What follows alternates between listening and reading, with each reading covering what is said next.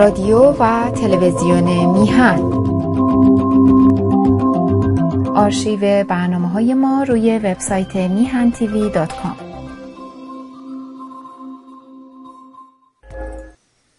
با درودی دوباره خدمت یکا یک شما خوبان و نازنینان. سعید بهبانی هستم در این روز جمعه ساعت پایانی برنامه هفتگی تلویزیون میهن رو همراه شما خوبان و نازنینان پی می‌گیریم. امروز هم اول در حقیقت سپتامبر دهم شهریور. دیروزم خبر اندوهبار داشتیم. اعلام کردم دوست نازنینم بیژن مرتزوی که با هم از نوجوانی هم کلاس شدیم و هم مدرسه شدیم و دوست شدیم و و این رفاقت ادامه دار بود و همچنان ادامه دارد. و همسر نازنینش رو از دست داد ستاره. و ستارهش به راستی به آسمان رفت. خیلی متاسف شدم. برای اینکه زوج خوبی بودن خیلی عاشقان بودن جزو جمع عاشقان بودن در حقیقت. حیف شد. و امیدوارم که بیژن بتونه تحمل کنه چون معمولا مردها وقتی زنشون از دست میدن خیلی براشون سخت داره. زنها اگه شوهرشون از دست میدن زنها مقاومترن. ولی مردا خیلی در این موارد ضعیف هستن. خب جمعه ساعت پایانی برنامه هفتگی تلویزیون میهن رو همراه شما دنبال می‌کنیم. میریم خدمت جناب آقای ناصرخان شاهین پر اجازه بده که از طرف خودم شما خوبان و علاقمندان عرض ادب و احترام کنم. سلام کنم به این نازنین و سپاسگزار از همه مهر و حضورش در برنامه. آقا سلام می‌کنم به شما. من هم عرض سلام دارم به شما عزیزم. عرض سلام و درود فراوان به همه بینندگان شما. ممنونم از شما. ارزم به حضورتون که موضوعات زیاد آقای شاین پروری من فکر می‌کنم بحث جلسه گذشته ناتمام ماند و در مورد این سوالی که آقای داریوش پرسیده بود سیر تحول تفکر از باستان تا امروز و اون معتقده که مناسبات اجتماعی در تفکرات آدمی موثره. و فکر می‌کنم بحث ناتماممون دلم می‌خواد که اگر شما هم صلاح بدونین ادامه بدیم این گفتگو رو تا ببینیم که این بحث به کجا ما رو در حقیقت روانه خواهد کرد. خوشحال میشم ادامه بحث رو ولی پیش از اینکه همین دنبال کنیم حرف جلسه قبلی رو منم مثل شما با آقای بیژن مرتضوی تسلیت ارز کنم. من ایشون رو در عمرم ندیدم نمی‌شناسم از نزدیک. ولی بارها و بارها از سازش لذت بردم و به عنوان هنرمند ایرانی همیشه دوستش داشتم و دارم. و الان هم وظیفه خودم می‌دونم که به ایشون تسلیت درس کنم. محبت شماست از نمی‌دونم خیلی سخته. جلسه گذشته تا کجا ما جلو آمدیم؟ یعنی آخرین کلمات من در برنامه شما چه بود؟ ولی این یه سیری بود که من داشتم داستان حوادث بعد از اسلام رو مثل که در ایران بله رسیدیم به دوران بعد از اسلام. در دوران بعد از اسلام اول یه حرکت اجتماعی فرهنگی بسیار خوب و شدیدی از طرف ایرانی ها به وجود اومد ایرانی ها دیدن که همه چیزشون رو به این عربه باختند و اینا هم چیزای کوچیکی نبوده.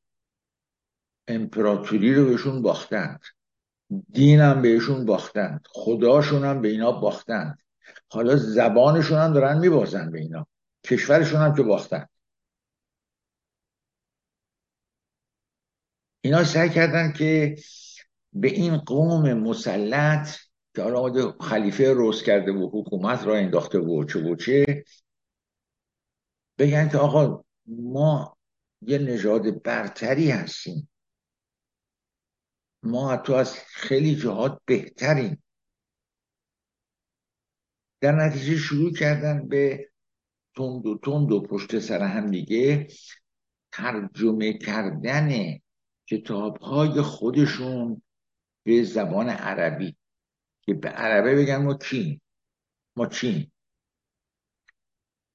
در یه لیستی فراهم شد که الفهرست اون لیست رو داره از کسانی که آثار دوره ساسانی رو ترجمه کردن به عربی و امروز بعد از قرنها بعضی از اونها رو ما دو مرتبه از عربی برگردوندیم به فارسی و حالا خودمونم داریمش. بعضی از کتاب ها اندرزنامه ها این شکلی گیر اون اومده دو مرتبه. خب اینا کارهای بزرگی بود مثل خدای نامک که ابن مقفع کرد. خیلی کارهای بزرگ ساسانی رو اینا ترجمه کردن به عربی و و بعد تازه برای اینکه بتونن پست مقام بگیرند و امور مملکت رو دست خودشون نگه دارن و نگذارن که ظلم بیشتر بیش از حدی بهشون ظلم بشه خب خیلی تلاش کردن و خانواده های بزرگ ایرانی حتی به وزارت رسیدند. ما وزیر شدن خانواده های ایرانی رو می‌دونیم. اما در سطوح پایین تر دیگه کسی چیزی نمی‌دونه. در سطوح پایین تر هم ایرانی ها تلاش کردند و مقامات درجه دو درجه سه رو گرفتند در دست خودشون. همین ابن مقفعی که ترجمه کرده چندین کتاب رو به عربی ترجمه کرده به این دلیل بهش میگن ابن مقفع که پدرش معمور مالیاتگیری یه منطقه بوده و اونا گفتن که تو 60 دینار کم آوردی و بابت این که این 60 دینار کم آورده حالا راست یا دروغ یا درست یا غلط کسی نمی‌دونه. انقدر چوب زدن به دستش که این اعصاب دستش تحریک شده از بین رفته ناراحت شده و دستش میلرزیده. چون دستش میلرزیده بهش گفتن مقفع. چون این لرزش می‌رفته و میامده می‌رفته و میامده می‌شده این قافیه این قافیه ای به شعرم که میگن به این دلیله اصلا در کلام عربی. خب. اما اینا آدم های بزرگی شدند. در عربی دانی در عربی نویسی ایرانی ها از عربا جلو افتادند. ابن موسکویه اصلا برای اولین بار دستور زبان عربی رو نوشت. خود عربا نداشتن و ندونستن چی به چیه. این ابواب و افعال و اینا رو او تدوین کرد و نوشت براشون. یه مثال براتون بزنم که یه ضرب المثلی قرنها و قرنها بین کشورهای ملتهای عربی رایج بود که می‌گفت بداول کتابت من عبدالحمید. عبدالحمید یه ایرانی بود که کاتب دربار بود. این نامه که می نوشت خود خلیفه. دستور می‌خوند و میگفتش که به خدا قسم چیزی زیباتر از این ندیدم. و این رو از روش کپی برداری می‌کردن. میفرستدن به حکام مناطق مختلف جهان اسلام که ببینید آقا اینجوری نامه یاد بگیرید اینجوری نامه بنویسید. خب، ایرانی ها به این شکل استعداد خودشون نشون دادند و در این تلاش رفته رفته ما می‌بینیم که آدمای گنده ای بیرون میان. یعنی توجه به علم سبب میشه که انگیزه های بعدی و بعدی به وجود بیاد و بعد سری دانشمندان و فضلایی در یه منطقه دنیا به وجود بیاد که در اون ایام بی سابق است. باز من حرفمو خلاصه کنم چون می‌خوام به اصل مطلب برگردم. خلاصه مطلب رو بخوام به شما بگم این است که دو سه جا اهل ادبیات تطبیقی اهل تاریخ ادبیات در لبنان مصر ایران این آمارگیری رو کردند که در جهان اسلام چه کتاب هایی نوشته شده که این کتاب ها از کتاب های قبلی چیزی به آریت نگرفته و خودش مبدع کتاب های بعدی شده مرجع شده برای نوشتن کتاب های بعدی. در کل جهان اسلام در کل این دوازده قرن گذشته به 150 کتاب رسیدن. که این 150 کتاب شامل این تعریفه. که این کتاب ها از کتاب های قبلی که نوشته شده بوده هیچ اثر پذیری نداشته. هیچ چیزی از اونجا آریت نکرده. دو اینکه سر مشق قرار گرفته مرجع قرار گرفته برای دانشمندان نویسندگان بعدی. و ازش تقلید شده. این 150 کتاب یکیش مال قرن دومه. پنج شیش داشت مال قرن سومه ولی از قرن چهارم این عدد بالا میره به 60 70 می‌رسه و اینا هشتاد درصدش در ایران نوشته شده. حالا شما جهان اسلام رو در نظر بگیرید از کجا تا به کجا هست این امپراتوری اسلامی ولی 80 درصد کتابش در ایران نوشته شده.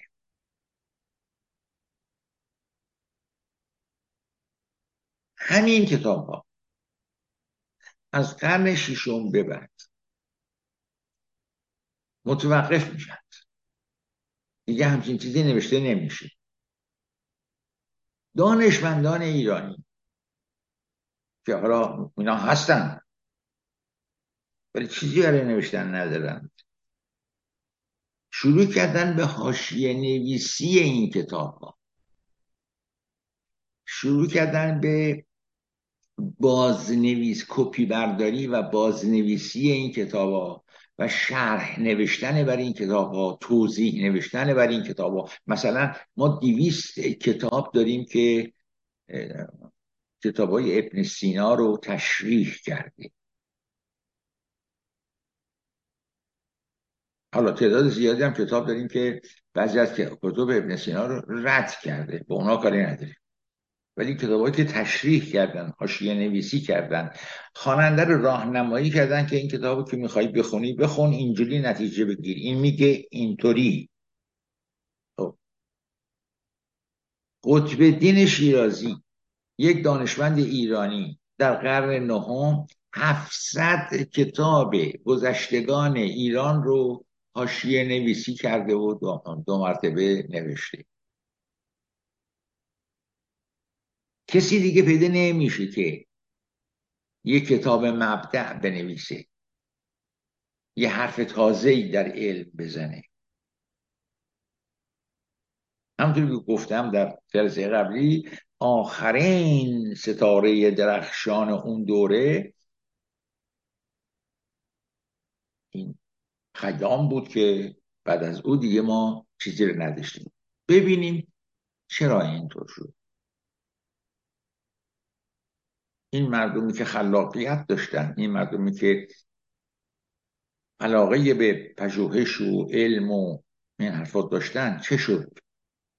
چرا اینطور شد؟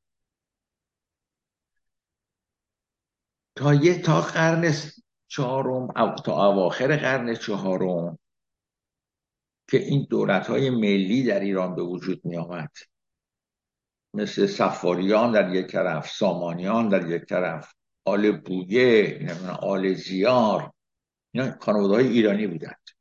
تلاش همه این خانواده ها این بود که اوضاع و احوال رو برگردونن به دوره ساسانی.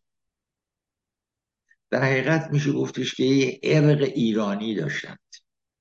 در این ارق ایرانی یک چیزی رو دنبال می‌کردن فارسی زبان فارسی. که به زبان فارسی؟ یک. دو این که آزاد گذاشتن مردم در آرا و عقایدشون. چگونه؟ شما می‌دونید که یعقوب لیس یه نفر میره در سیستان براش به عربی قصیده می‌خونه. اونم نگاهی می‌کنه بهش میگه که چیزی رو که من در نمیابم چرا باید خواند یا نوشت. برید فارسی حرف بزنید که من بفهمم شما چی سامانیان آنچنان اعتقاد به زبان فارسی داشتند که برخلاف سنت های دینی مثلا تفسیر تبری یه تفسیری از قرآن که میبایست از حجت الاسلام ها آیت الله ها اجازه می‌گرفت. اونا تصویب می‌کردن که این تفسیر به زبان فارسی ترجمه شه. چرا؟ برای که زبان دین عربیه. و اینا گفتن که آقا این جماعت مسلمانن ولی عربی هم نمی‌دونن. باید اینو بفهمن چیه. و اجازه گرفتم و تفسیر تفسیر قرآن رو به فارسی ترجمه کردن که به تفسیر تبری معروفه الان. چندی بعد همین پادشاهان سامانی به خلیفه مراجعه کردند و به همین زعمای دین حجت الاسلام ها و اینا که آقا این مردم که دلار راست میشن یه چیزایی رو به عربی میگن روزی پنج دفعه نمی‌فهمن اینا چی میگن. و مردم شکایت دارن که میگن ما چرا چیزی که نمی‌فهمیم معنیش چیه؟ در روز بعد 16 بار تکرار کنیم و دلار راست اجازه می‌گیرن که نماز رو به فارسی ترجمه کنن. برای اولین بار و آخرین بار در ایران نماز به فارسی خوانده میشه. یعنی ترجمه این حمد و سوره و قل و الله و اینا رو به فارسی می‌خونند. خب، که کیه به زبان فارسی؟ تقویت زبان فارسی تا این حد. اهمیت بزرگی این حمایت از زبان فارسی رو شما اگه بخواهید بدونید چقدره من به شما بگم که یک سامانیان برای هر استانی هر ایالتی یک حاکم میفرستادن دیگه یه سپه سالار میفرستادن. اون سپه سالار برای هر منطقه یک کت خدا یک امیر یک کسی رو میفرستاده. بنابراین یه مقام درجه سه در توس ابوالقاسم فردوسی رو تشویق می‌کنه و بهش کمک مالی می‌کنه که شاهنامه رو بنویسه. یعنی اصل آغاز کار ابوالقاسم فردوسی برای نوشتن شاهنامه این است که یه مقام درجه سه سامانی ازش البته موقع که این تموم میشه سامانیان منقرض شده بودن رفته بودن و دیگه حالا غزنویان جاشون رو گرفتند و حالا سلطان محمود هست و اون داستانهایی که می‌دونید پیش میاد همینی که در زمان غزنویان اعتنایی به شاهنامه نمی کنند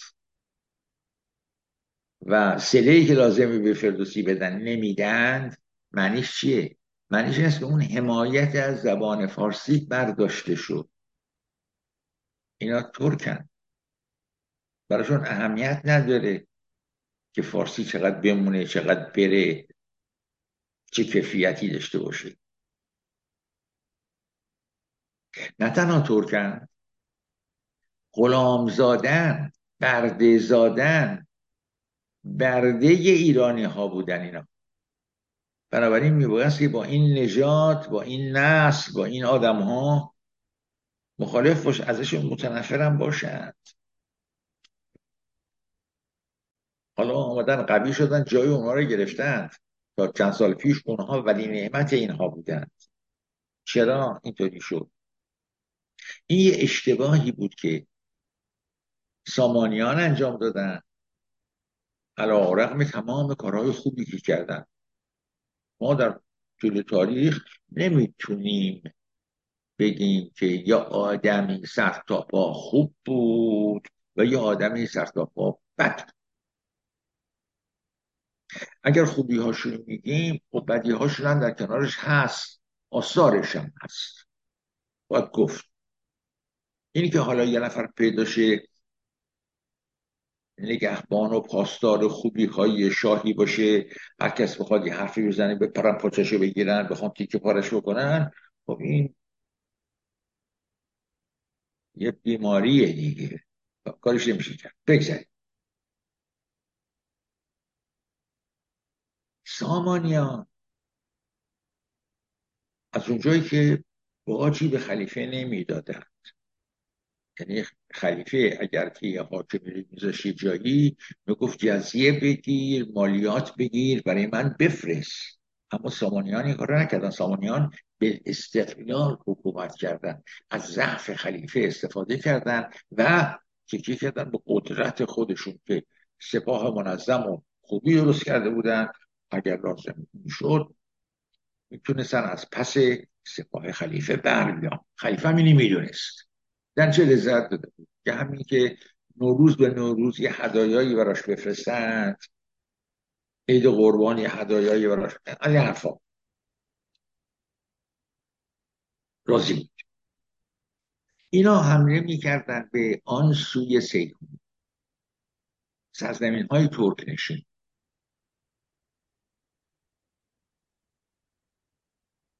می جنگیدن با اینها. به اینها پیروز می شدند سرزمینشون رو می گرفتن زنان و مردان جوانشون هم اسیر می‌کردن می این کار به دهنشون مزه کرده بود.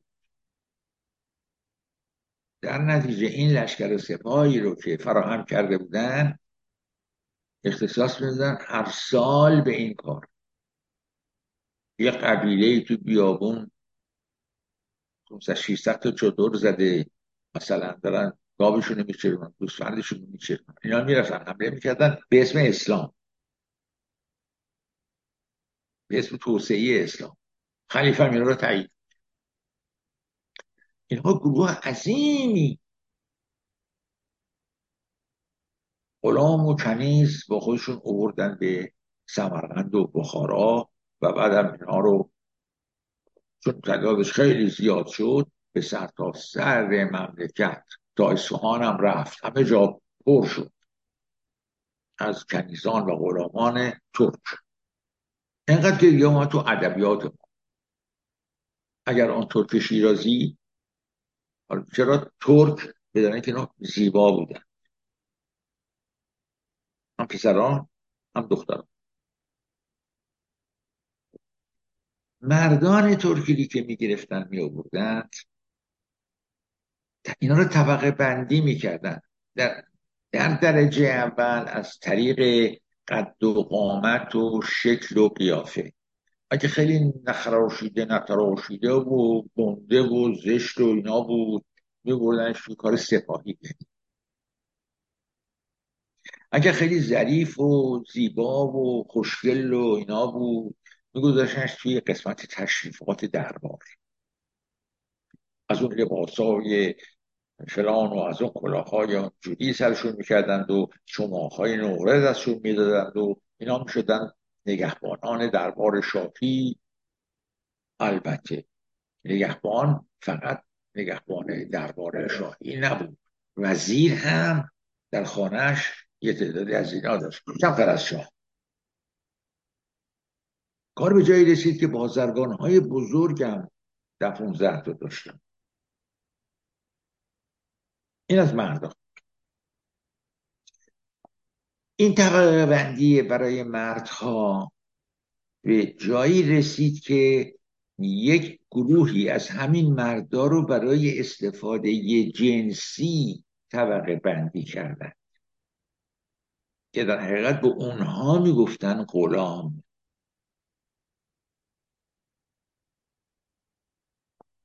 این کار رس آرام آرام رسمیت پیدا کرد عمومیت پیدا کرد. هر مردی اگه کنیز خریده بود داشت می‌تونست غلامم داشته باشه.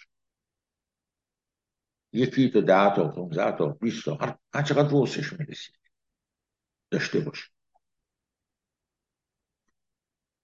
اون نوه قابوس ابن وشگیر کتابی رو نوشت به نام قابوسنامه اون کتاب کتابی است که یه پدری به پسرش نصیحت می‌کنه که تو در تمام امور زندگی چه کار باید بکنی که شاه خوبی باشی؟ در نتیجه آداب غذا خوردن آداب مشروب خوردن آداب ساندیدن از سپاه آداب بار عام دادن همه این آداب ها رو نوشته به پسرش یاد بده. و آداب غلامبارگی. حالا اینجا تلویزیون ممکنه خیلی ها که نباید بشنون ولی ابی نداره. این حرفها امروزا در جامعه در دنیا زیاد گفته میشه. به پسرش نصیحت می‌کنه میگه که وقتی حبس کردی که مجامعتی بکنی با غلامت ادب داشته باش. به غلامت نگو کن این سو کن. بگو روی آن سو کن.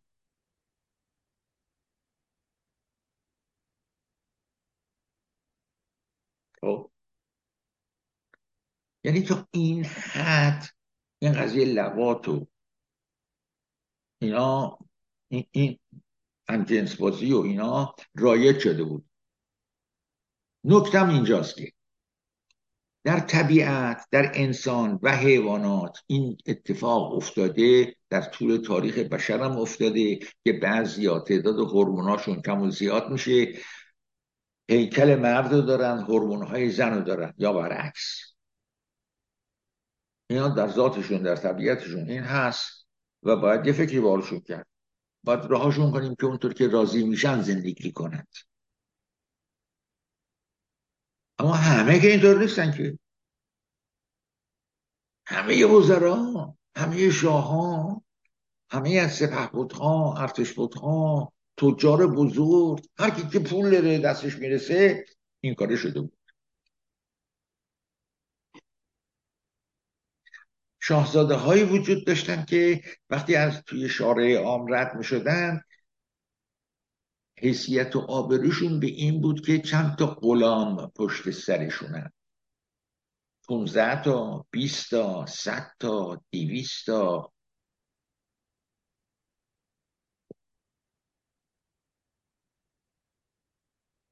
اینا هیچ نیست. تمام شاعران ایرانی اون از دقیقی از شدی رودکی نمی‌دونم منوچهری. همه همه همه اینا. اگر دیوان قصائدشون رو شما از سر تا بخونید متوجه میشید که اینها تعداد زیادی شعر دارن برای غلام و کنیزشون. رودکی من حالا این شعر خودم یادم نیست که خوندم ولی روش رد شدم یک کنیزی داشته فروخته. بعد دو سه روز بعد دلش برای اون کنیزه تنگ شده. و یه ربایی نوشته که من چه احمقی بودم که خونه رو از تو خالی کردم. از این حرف. خب، تمام این شاعران قسمتی از سلهی که می‌گرفتن غلام و کنیز بوده. گاهی اوقات تو بازار ایران انقدر اینا زیاد می شدن که قیمتشون از 300 دینار میافتاده به ده 15 دینار. اینقدر زیاد می‌شد. اون گروهی که بردن در ارتش که بالاترین سختگیری رو در مورد اینها اعمال می‌کردن. می‌گفتن تو هفت سال حق نداری سوار اسب بشی. تو هفت سال حق نداری شمشیر دستت بگیری. تو باید با یه تیکه چوب به عنوان حشرکشی در جنگ ها باشی تا لیاقت پیدا کنی آشنا بشی بعد ذره ذره به این آدم کیلو کمون دادن شمشیر دادن چماق دادن اسب دادن و با هر کدوم از اینا مقامش رفت بالا بالا بالا. تا اینا می‌شدن سپه سالار. سپه سالارها رو حاکم شهرها می‌کردند.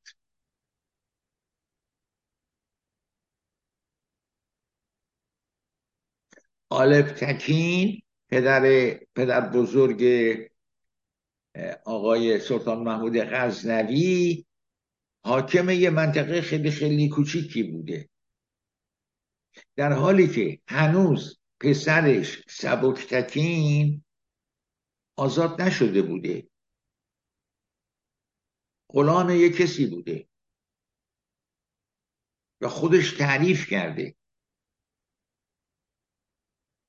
که میگه من زشت بودم و صاحب من نمی‌تونست منو بفروشه. در نتیجه من اذیت می‌کرد. منم هر کاری می‌کردم که این منو ولم کنه. ولم هم نمی‌کرد. از نظر جسه بدنی هم من قوی تر از اون بودم. یه بار این تو بیابون رفت تو شکاری جایی یه میختویله فرو می‌کنه تو زمین صحرا. اسبشو میبنده به اون و به من میگه که مواظب این اسب باش من یه چرت بخوابم. من تا دیدم اربابم خوابه این میخه رو کشیدم از زمین بیرون که اسبه بره. بلکه این منه ولم خب. اینا همه غلام و غلامزاده بودن. این غلامزاده ها در ارتش میرن به مقام های سپه سالاری می‌رسن. و نگاه که می‌کنی بدنه ارتشان چل درصد پنجاه درصدش ترکن. ترکان میانه هستن. اینها به مدد سربازان زیر دستشون بر اربابانشون شوریدند در لحظات به خصوص. و جای اونا رو گرفتند در یه روزی رسید که سامانیان با اون کپکب و دبدبه نابود شدن. از بین رفتند و جاش سلطان محمود غزنوی املاک اینا رو گرفت در حالی که چند تا حکومت ملی ایرانی دیگر هم در ایران هست. ملک و تبایشی بود دیگه واحد مسلم آل بویه بودن در جنوب آل زیار بودن در شمال. اینا رو هم زد گرفت همه رو گرفت. خب. این آدم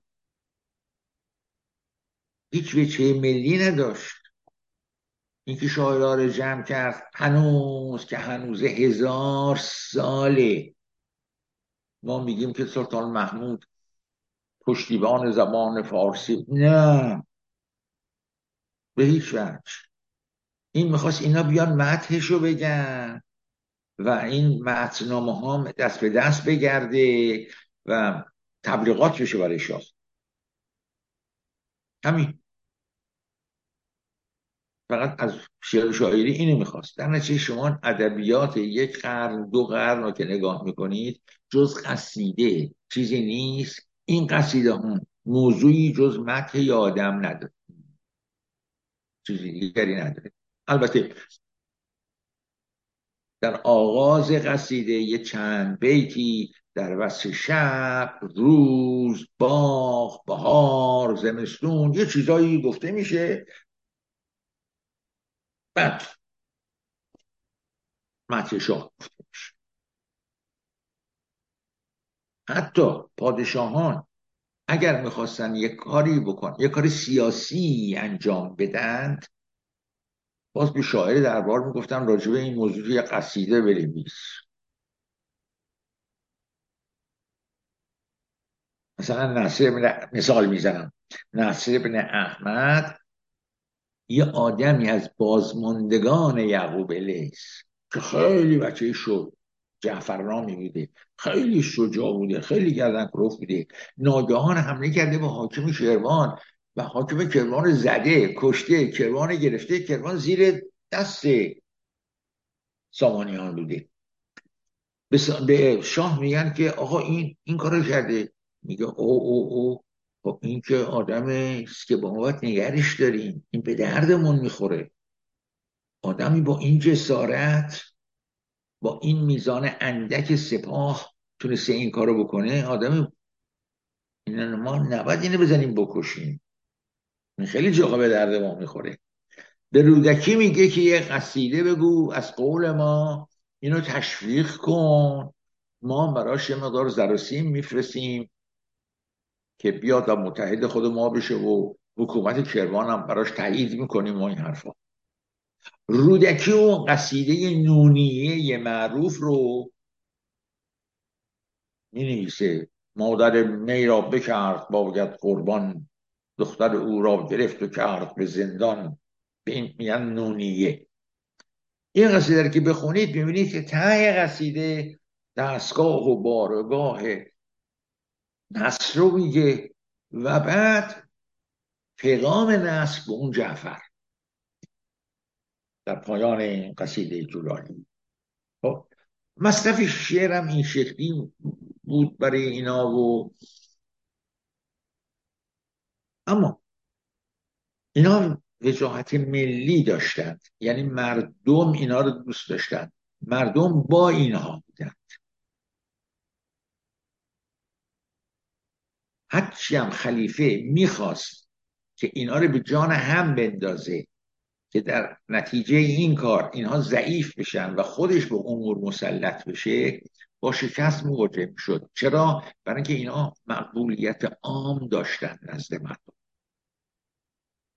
اسماعیل میاد در بخارا و سمرقند جار می‌زنه میگه که خلیفه امر لیس رو تحریک کرده که به ما حمله کنند و حکومت از ما بگیرن ای مردم اگر منو دوست دارید به سپاه من بپیوندید که با امر بجنگ. و تمام مردان بخارا و سمرقند را میفتند و امری که با هفتاد هشتاد هزار سپاهی حرکت کرده بوده میره میزننش. دستگیرش می‌کنن. که این جنگ مقدماتش و مؤخراتش که اون آخرش هم تاریخ سیستان اشاره کرده بهش چقدر زیبا. همه اینا رو جمع کنیم یکی از زیباترین سناریوهای فیلم میشه. که من نمی‌دونم ما صدها بلکه هزاران سناریوی زیبای فیلم میداریم تو تاریخ خودمون. که همه مردم دنیا مسائل تاریخیشون رو برداشتن سریال فیلم کردن فیلم سینمایی ساختن چه و چه. و ما غافلیم از این چیزا. خیلی حیفه. برای اینکه نمی‌دونیم تاریخ خودمون. یکی از زیباترین داستان ها جذابترین داستان هاست این داستانی که مردم دور اسماعیل جمع میشن. امر لیس رو شکست میدن. و امریلس به چه روزگاری میفته خیلی خیلی جذابیت بگذاریم. وقتی ترکان یعنی سلطان محمود غلبه پیدا می‌کنه مسلط میشه به قسمت زیادی از ایران چون این مسئولیت رو نداره مردم دوستش ندارن مردم می‌دونن این برده زاده است زاده است. خب چه باید بکنه؟ به چی باید تکیه کنه؟ به خلیفه. در چه به خلیفه میگه آقا من برخلاف اونایی دیگه نوکرتم. من به تو هم باج میدم هم مالیات سالانه میدم و همین که از نظر دینی فقهی همه چی از شما تبعیت می‌کنم. این آزادی عمل بود در ایران. همه از یک فقه پیروی نکنند. تا الان تا این تاریخ بیشتر از 180 مذهب جدید در دل اسلام به وجود آمده. و همه اینا امام دارن. و همه این امام هم قراره برگردن دنیا رو آباد کنن و چه و چه به اوناش کاری نداریم. ولی اعتقادات متنوع یعنی یک دموکراسی دینی در این جامعه وجود داشته. یه آزادی وجود داشته.